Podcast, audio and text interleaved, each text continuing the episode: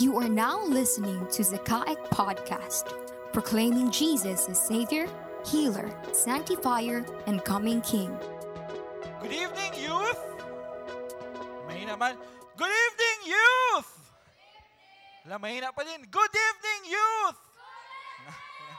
Imagine nyo, yan yung dadalhin nyo sa RAYC. Dapat with energy. And once again, good evening everyone. Kindly get the person next to you. Pakisabi dyan sa katabi mo. I'm very blessed that you're with me tonight. Pakisabi dyan sa katabi mo. Yan. Tingnan mo ngayon katabi mo kung mukha bang blessed yan. Na yan yung naging katabi mo. I'm very much excited to talk about God's Word tonight because we're going to start a new series titled Sin Zone. Everybody say Sin Zone. Sino dito sa inyo mga na-sin zone na? Deserve nyo naman. I believe that all of us who have experienced masin zone, yung nag-confess ka kay crush, tapos walang reply. Meron ba dito sa inyo yung mga nasa likod? Yan, deserve nyo po. Just kidding. Uh, but I believe that all of us, one way or the other, we have experienced this. You know, sin zone is actually a very, uh, a very significant um, title that we have the, today na very uso sa atin. Yun yung pag meron kang china-chat na isang kaibigan, tapos wala siyang reply, ang tawag natin doon, sin zone, right? Sa mga prating nagbe-messenger, prating nagfe-Facebook. However, we have concluded last time we were having a meeting along with Pastora Nicole, your youth pastor, and the other youth core, na there are times in our lives, especially sa ating mga young people, that when we talk about social matters, everybody say social matters. When we talk about social matters, oftentimes tayo yung nang sisinso nun. Nagets nyo lang ako? There are times that when we talk, you know, significant issues in our society, in our community, tayo yung nagsisinso ng mga bagay and we don't react at all or there are times that we don't know how to respond. Right? Hindi natin alam kung anong sasabihin. Manahimik ka na lang kasi baka mabash ako. Right? And that's really true for our generation today. And tonight we're going to talk about our first installment of our series Sin Zone and we're going to talk about the gender identity and LG, LGBTQIA community. And pakit pakitingnan ngayong katabi mo. Tahimik man talaga. and we're going to try to understand where do we stand in social matters such as this so that we would know how to respond. Because in issues such as this, alam nyo ba that oftentimes Christians don't know how to respond sa mga issues na ganito. We don't know how to respond and higit sa lahat, hindi din natin alam kung ano yung dapat nating sabihin as group of Christians. Hindi natin alam. Pag tinanong ka ng kaibigan mo na parte ng LGBT community, are you an ally? I'm an ally. No, just kidding. you don't know how to respond. Uh, but tonight, I believe that this is very informative for all of us because we would understand and know where do we stand as a community of Christians. Okay ba? Okay? So, pakisabi sa katabi mo, makinig ka. makinig ka. And pakitanong, are you ready? Okay, are you ready? Now, basically, I would just like to define all of the terms that will, I will be showing here with you tonight. Next slide, please. Yan. So basically, once we talk about gender identity and also yung pag sinabi natin galing from the LGBI, LGBTQIA community, meron tayong different um, meron tayong different conclusions about what sex is. So tonight, when I say sex, what I particularly mean is the biological and physiological characteristics that define men and women. And ano to siya? Next slide, please. So basically, pag sinabi natin biological differences, these are pag female, since lahat naman tayo adult dito, I believe na-tackle na natin sa, sa science classes natin. When I, when I say female, sila yung merong mga vagina, clitoris, sila yung merong uterus, ovaries, fallopian tube, And those uh, those things that actually conforms to being a female, okay? Yan yung pagiging female when it comes to biological differences. But when it comes to male, it means that that person possesses a penis, a scrotum, a testes, and of course, they have this chemical which is called testosterone. Yung testosterone, sa mga hindi nakakaalam, this is actually a chemical that is produced in a male's body kung saan, um, that's why yung mga lalaki, nakikita nyo, may mga beard. Those are actual testosterone chemicals. And when I say that there is biological differences, it because when we look at our society today, we would actually see that this is very much different with how we deal people today. Tama? Because in our world today, as much as we tend to deny it or as much as we want to accept it, we have people from other community who are actually transgender. Diba? Alam natin yan lahat. Social issues, we know that. That those people who cross dresses, who would, who would say that they are gay, lesbian. But here's the thing. Once we look what's be, uh, what's between the legs, doon natin makikita yung biological differences. Okay? I'm talking to you as mature young people. Okay, yun yung, yun yung, ano, yun yung dapat na magets nating lahat. So that later on, hindi lang to siya parang joke. Baka mamaya paglabas nyo, paglabas nyo ng TJF, uy, narinig mo yung sabi ni Pastor, no. I don't want this to be a joke or a talk of the town, but I want this to be an informative preaching for all of us. Okay? So next slide, please. So here, we would say that when we say women or female, ito yung mga babae who actually experience menstruation. Sila yung mga nakaka-develop ng breasts who are usually capable of lactating while men do not have. Kahit na may mga, kaibig, may mga male kayo na kaibigan na medyo malaki yung chest. Kasi panay mag-gym. And also, women can give birth while men can supply sperm and men have testicles while women do not have that one. So yan yung differences nila. Next slide, please.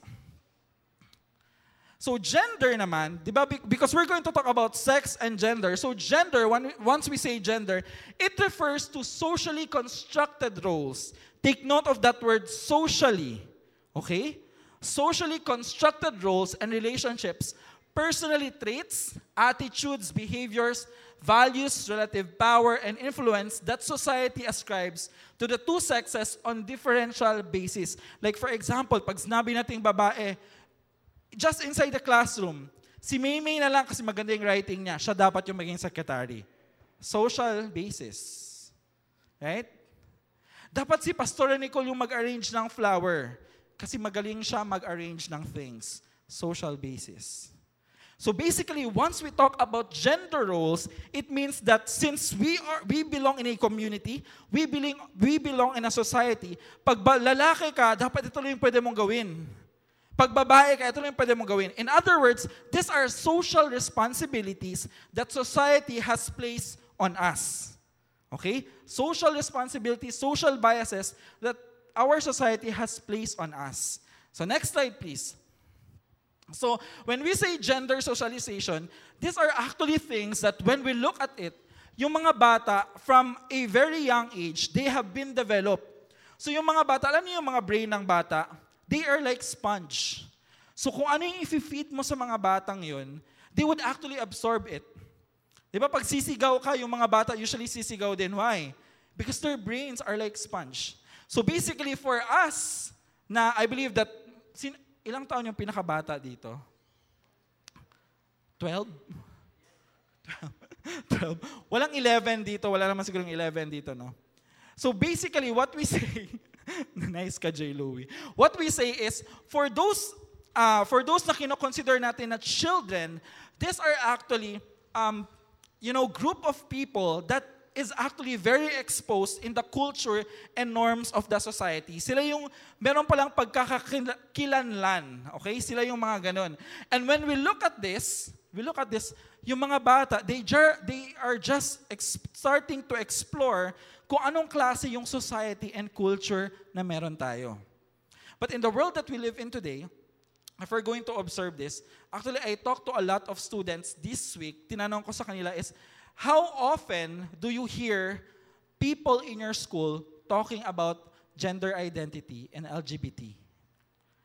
And you know what? People, students from Ateneo, Regional Science, Sambuanga National Highway, Sambuanga National High School West, they told me that I think in a week they would hear it more than four times.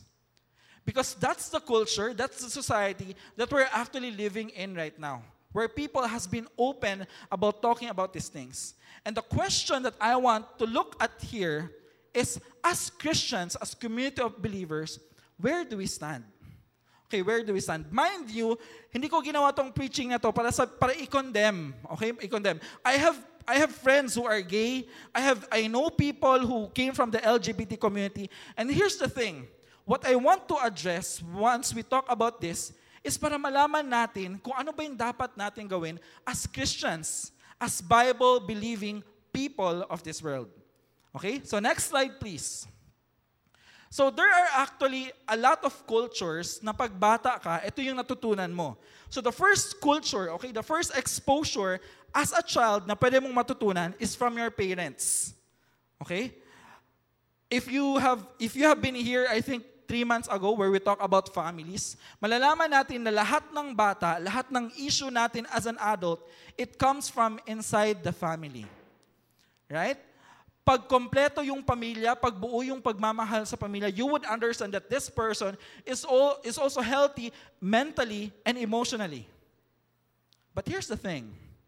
If inside the family merong kulang, like for example, the father is absent or the mother is absent, this is what we call dysfunctional family. Everybody say dysfunctional family. So now parents actually give the first ever teaching to their kids. Sila yung nagtuturo. Pero yung mga magulang natin, hindi yan masyadong alam.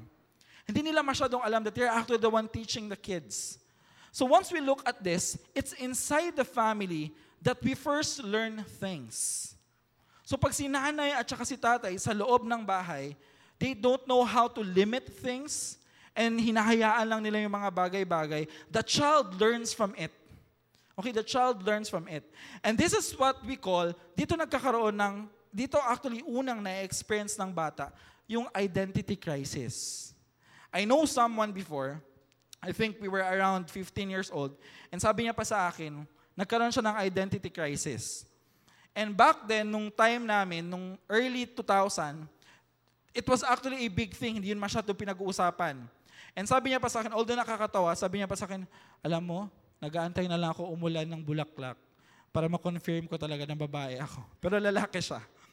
But back then, I was looking back, sabi ko, it, sobrang uso ng mga ganitong bagay, pero hindi siya napag-uusapan inside the church. Okay? Hindi siya napag-uusapan inside the church. But you see, if there is one person, it's either a mother or a father missing inside a family, doon nagkakaroon ng identity crisis ang isang bata doon nagkakaroon ng identity crisis. And hindi lang siya yung sexual identity crisis, not only like that. Not only gender identity crisis, but crisis of the mind and crisis of the heart. And the second thing that we are exposed to, next slide please, inside the school. It is actually inside the school that we meet a lot of teachers where we are fed with different knowledge. Doon natin nakikita yon. And not only that, when we look at this, pag sa school natin ngayon, there are gender stereotypes. Right? Meron tayong nalalaman na gender stereotypes. Like for example, pag female students ka, ikaw yung time namin EPP. Anong EPP? Ano ngayon sa mga ano? Yung edukasyon pang tahanan at pangkabuhayan sa amin dati. Ngayon sa inyo TLE. Okay, ganun sa amin dati. Pag lalaki ka, dito ka sa wood carving. Pag babae ka, dito ka sa pagtahi. Okay, ganun. So those are gender stereotypes na meron tayo. In school, we do that. Next slide, please. And also, we are exposed with peers, among our peers.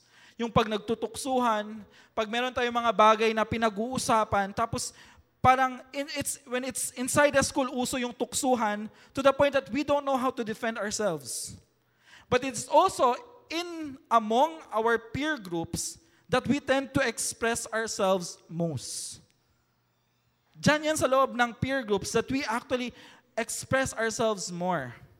And once we look at these things, once we look at these things, pag titingnan natin yung society ngayon, it's very much different. It's very much different. Why? Because the society that we live in today tends to tolerate what is actually not normal. And yung sinasabi niya, it is normal for our generation today. So kung titingnan natin, all of these things, yung sinabi ko kanina, yung parents, yung teachers, yung peers, ito silang lahat, they all have the potential to make a person have an identity crisis. Okay, lahat to sila. They have the potential, meaning wala pa, potential pa lang yung meron. But above from everything else, next slide please, we also have the media, which is very uso ngayon yung social media. If you're going to look at Facebook today, it's very different from the world na kinagisna natin. And you see, media has been giving us a lot of attention and feeding us with a lot of, of information because 80% of our time is we're holding our phones. And the information that we read, kahit ayaw man natin pakinggan to, most of them are fake news. And fake information that we feed ourselves. But you see, last time I was talking to myself and I was discussing, kasi gusto ko siya maintindihan. Sabi ko pa, is there one reason, yun yung tanong ko sa sarili ko, is there one reason kung bakit, kung paano naging bakla or tomboy yung isang lalaki or babae. Natanong niyo na ba yan? Ano kayong rason bakit ganyan siya? Kasi you know what? I have friends back in high school, pag tatanungin ko sila, bakit ka ganyan? Yung, sasagot, yung sagot nila sa akin, ganito kasi yung nararamdaman ko. And that's truth. Okay, that's truth for them. Kung tatanungin mo sila, bakit ka ganyan? And they would answer kasi, ganito lang talaga ako. They don't have a specific and definite answer. But here's the thing. Here's what I found out. Next slide, please. You know what? Most of them, okay, most of those people, I'm not saying all, most of those people who actually say that they belong to the LGBT community is actually a product of abuse. Most of them is a product of abuse. One way or the other, they have experienced abuse inside their homes, among their peers, inside the school, with their teachers. That's why they are like that. And you know what? Here's the thing. When they experience that, all along they think that it's normal. Ay, baka ginawa sa akin yun kasi baka ganun lang talaga. But the truth is, but the truth is, it's not normal. And not only that, not only abuse, but it could also be insecurity. They don't feel secure inside their home. Or maybe they have anxiety. That's why they conform to that kind of expression, gender expression. So once we look at this, kung titingnan natin siya, walang definite, walang definite na answer kung bakit ganyan yung isang tao. Kung bakit gay, lesbian, bisexual yung isang tao. There's no definite source of why they are like that. And the reason why I am telling you this is because most of us, Christians, We put our mind in a box thinking, ay, ganyan yan kasi malandi siya. We put our mind in a box thinking, ay, ganyan siya kasi siguro ito yung na-experience niya. But here's the thing, there's no definite source. Okay, there's no definite source. Can I ask the whiteboard to please move forward? Can I ask the boys? Cha. Thank you, Mrs. Po- Miss Policeman. Dito na lang sa harapan. Pwede dito sa taas. Pwede dun sa stage. Thank you. Yeah. Okay, here's the thing. Once we look at this, okay, once we look at the things that I have mentioned to you, I just want to share to you a recent finding. Last 2020, yung LGBT community, they tried to make a scientific research. And yung scientific research nila was actually to find a gay gene. Sabi pa nila, meron daw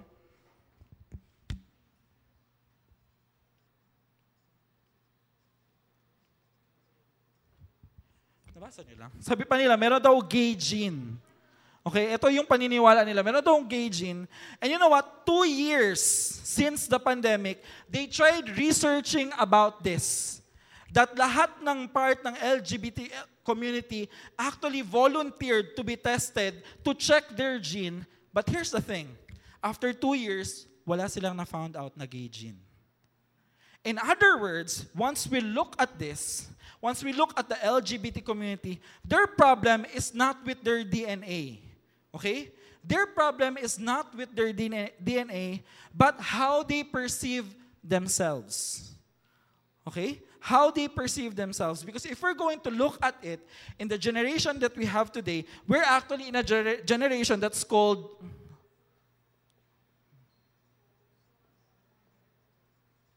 postmodern generation.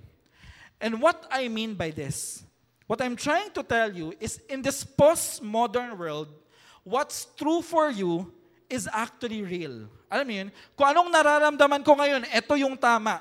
Kung anong na-experience ko, ito yung tama. Kung anong naranasan ko, ito yung tama. And most of us today, not only those people part of the LGBT community, we conform to this kind of thinking. Ito yung tama para sa akin kasi ito yung naranasan ko. Ito yung tama para sa akin because this is what I have experienced.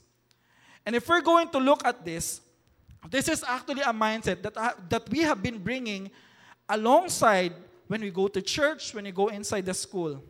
So this is what we say that emotions are more heavier, very much heavier than truth.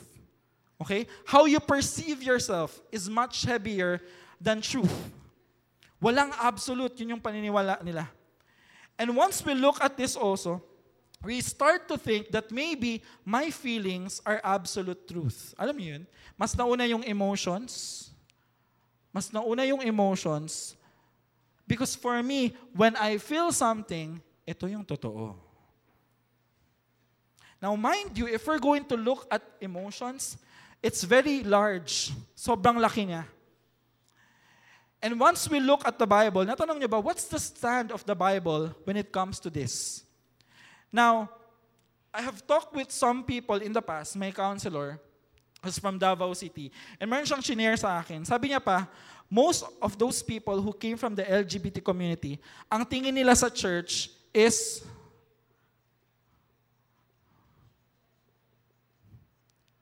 judgmental. Tama hindi?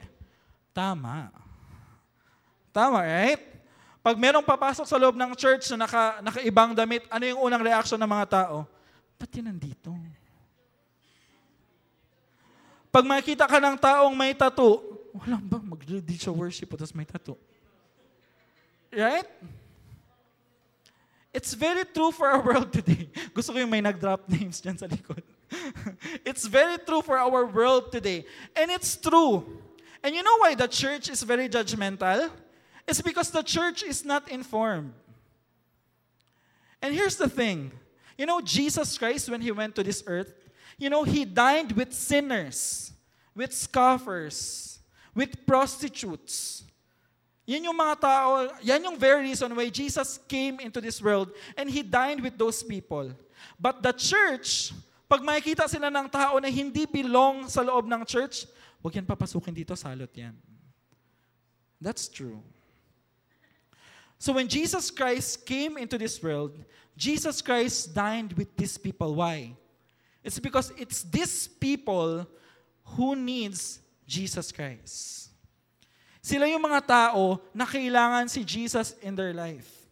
You know, the church that we belong in right now, this is actually not a church na masyadong perfect. Wala, nothing, no one among us is perfect. Pakitingnan yung katabi mo. Pakitingnan ng mabuti sa mata. Ganyan lang yan, pero puyat na yan. Ganyan lang yung itsura niyan, pero hindi yan perfecto. And the church is just like that. No one, even I, not even Pastor Ira, Pastor JR, none of us are perfect in this church. That's why we need Jesus Christ. And so are the people from the LGBTQIA plus community. These are, you know, the way that we need Jesus is also the way that they need Jesus Christ.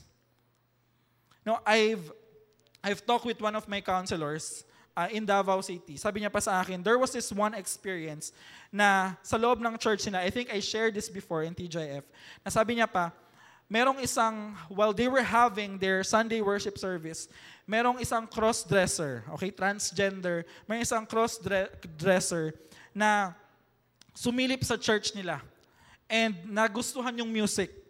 So back then, sabi niya pa, tinanong niya yung, because my teacher was waiting outside, siya yung nag-welcome, nag-usher.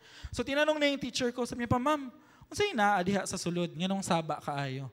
And sabi pa ng ano, saba daw because there was music. And then sabi pa ng teacher ko, ay, sulod, sulod.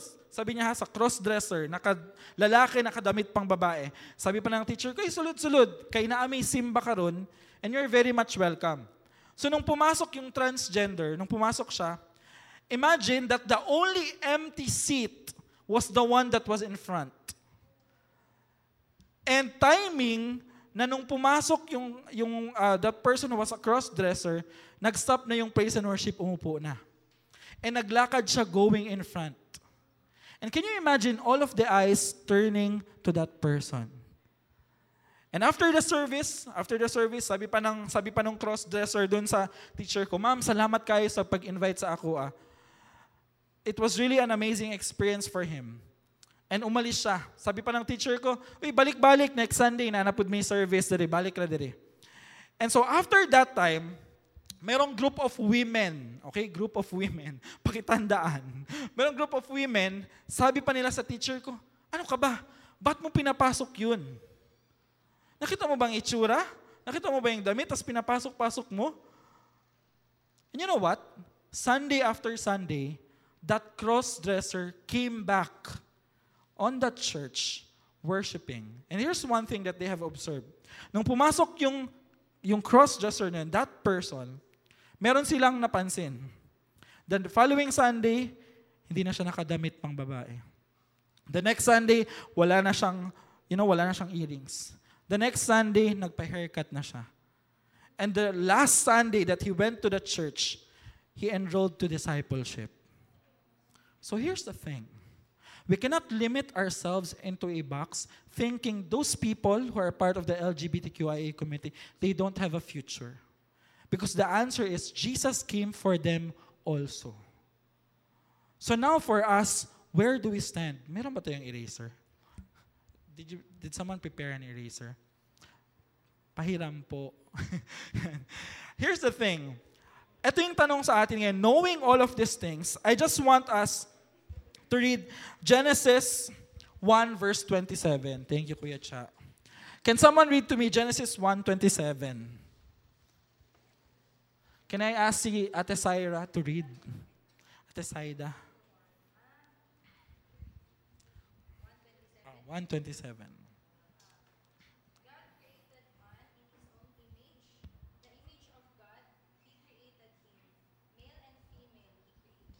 Okay, yun narinig natin. We know that. That God created us according to His image, according to His likeness. But here's the thing. If we're going to look at Genesis 3, okay, yan yung Genesis 1, in case lang kailangan nyo i-research mamaya. Tapos sabi ni Pastor John Ray yung Genesis 1.27 daw. Yung Genesis 1 verse 27, dito sinasabi that us, we were created in the image of God according to His likeness. And if we're going to fast forward to Genesis 3, sa Genesis 3, makikita nyo na that was actually the time where the serpent, which is Satan, tempted Eve. And, and the fall started. Dito pumasok yung fall. What we mean by fall is, ito yung time where everything else that God created started to crumble down because of one sin. Okay, nagkasala yung ninuno natin si Adan at saka si Eva. And because of this, you know what? The image of God has been distorted. What I mean by distorted is because there are things that God shared to us, that God shared to us, that has actually been distorted because of sin. Dahil sa kasalanan. That's why if we're going to look at the world that we have today, once we talk about LGBT, LGBTQIA community, not only this, what are other sins? Theft, Lying. Ano pa? Give me answers. Disobedience. Adultery.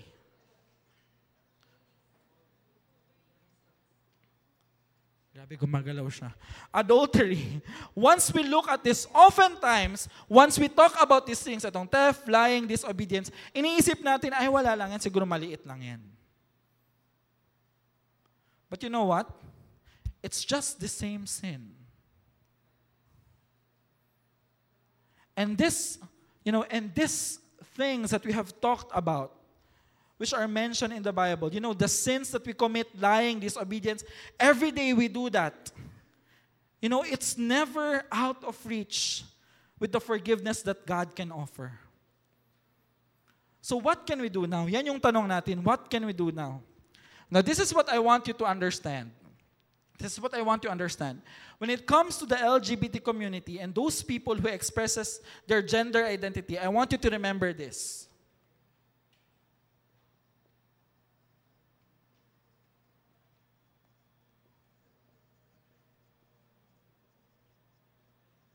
Can every can can all of us read this? One, two, three, go. Compassion without compromise. What do we mean by this? Once we say compassion without compromise, you know, you can have people, friends, who are actually part of the LGBT community. Because mind you, they need that. Kasi alam nyo, sa kanila, sirang-sira na yung Christianity. Sirang-sira na yung church. Because a lot of people who belongs in a church, you know, they respond differently. And we can have compassion to these people. We can help these people instead of condemning them. We can actually tell these people that the Lord loves you, that you have actually a bright future in the Lord, Now, you know, God really loves you, and He sent His, Jesus, His Christ, His Son Jesus Christ to die for you. That's compassion. And when once we say compassion without compromise, this means that what we do not compromise is our belief in God. What those things that we do not compromise is the truth that the Bible says. In other words, when once we say compassion without compromise, it means that you can share God's love to these people without compromising God's truth. Yung feeling na alam mo yung kaibigan mo na magsasabihin sa iyo yung masakit na katotohanan, kaysa in comfort ka with a beautiful lie, ganun na ganun yun. You know, these people who comes from those community, these are actually these people who needs to hear that. They have to experience compassion, but for us to do that, we should not also compromise. There's a ministry in Manila, ang tawag sa ministry nila, Living Waters. And etong ministry ng Living Waters, they are actually those people who are dedicated to help people from the LGBT community. Because if we're going to look at this, etong mga people from LGBT community, these are actually people who are wounded. Okay, they are actually wounded, deeply wounded. It's either they are inside their families, among their societies, or they have been wounded for so long. And you know what? For 22 years, for 22 years, itong Living Waters, itong Living Waters Ministry, they have been helping those people be transformed in Jesus Christ.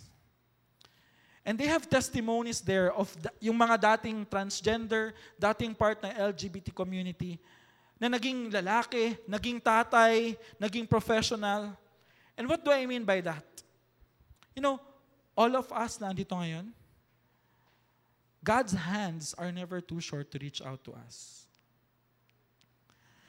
Etong Itong pinag-uusapan natin ngayon, this is just one part of the spectrum. Actually, sobrang laki pa nito. And all of this is because of that sin that was committed, because of the fall. So the next time that you would have friends who are part of this community, what are you going to do? Remember this compassion without compromise. You can share God's love to them because that's true. God loves them without compromising God's word. You know, and here's the thing, kung meron naman sa atin dito, I just want to speak to you heart to heart. If some of us here, you know, you are confused right now, if meron sa atin dito, you have been thinking for so long kung ano ka nga ba talaga, you have that identity crisis in your life, I just want to speak to you. I may not look at you eye to eye right now, but here's the thing. This is what I want you to understand. It's not your fault that you are wounded. It's not your fault na merong nang biktima sa'yo, someone abused you. It's not your fault that someone did greatly wrong sa life mo, that it changed the path of your life. And I want you to understand that healing is possible in Jesus Christ. Because Jesus Christ came for those sinners, prostitutes, scoffers, and dine with them. And we are nothing, nothing if we do not have Jesus Christ in our lives. So if you're a person right now who is com- confused, siguro much of what I have said here, naliwanagan ka or nasaktan ka. But you know what? Keep coming on TJF. Keep coming on this church. Keep believing in Jesus Christ. Because other people might hurt you, the world might hurt you. You know, but Jesus Christ extends his hand to you and tells you that I love you. That's why I want you to know how big my love is for you. Because in those moments, Jesus is telling us that he came for us. He came for us. I know that this is a very much heavy topic. But you know, we chose this topic because for us young people who is living in this generation, this is a very significant, you know, talking, very significant topic that we can actually talk about in the church because no one talks about it anymore. And the moment that we start talking about it and where do we stand as Christians, doon natin malalaman that ito pala yung dapat natin gawin. Compassion without compromise. Jesus is the one who gives you identity. When you were created by God, God created you, you know, He knitted you in that womb. You are created in His image according to His likeness. And Jesus is reminding that exact same thing to you today. Because Jesus is telling you, you are precious. And no amount of insult, no amount of lies, no amount of self perception could ever destroy what Jesus has placed in your heart. So today, if you are that person who is struggling, I just want you to know the church is open. Continue to come to TJF. Continue to come to this church because Jesus Christ is here. And this is a community of healing. Can we bow down our heads and let's pray?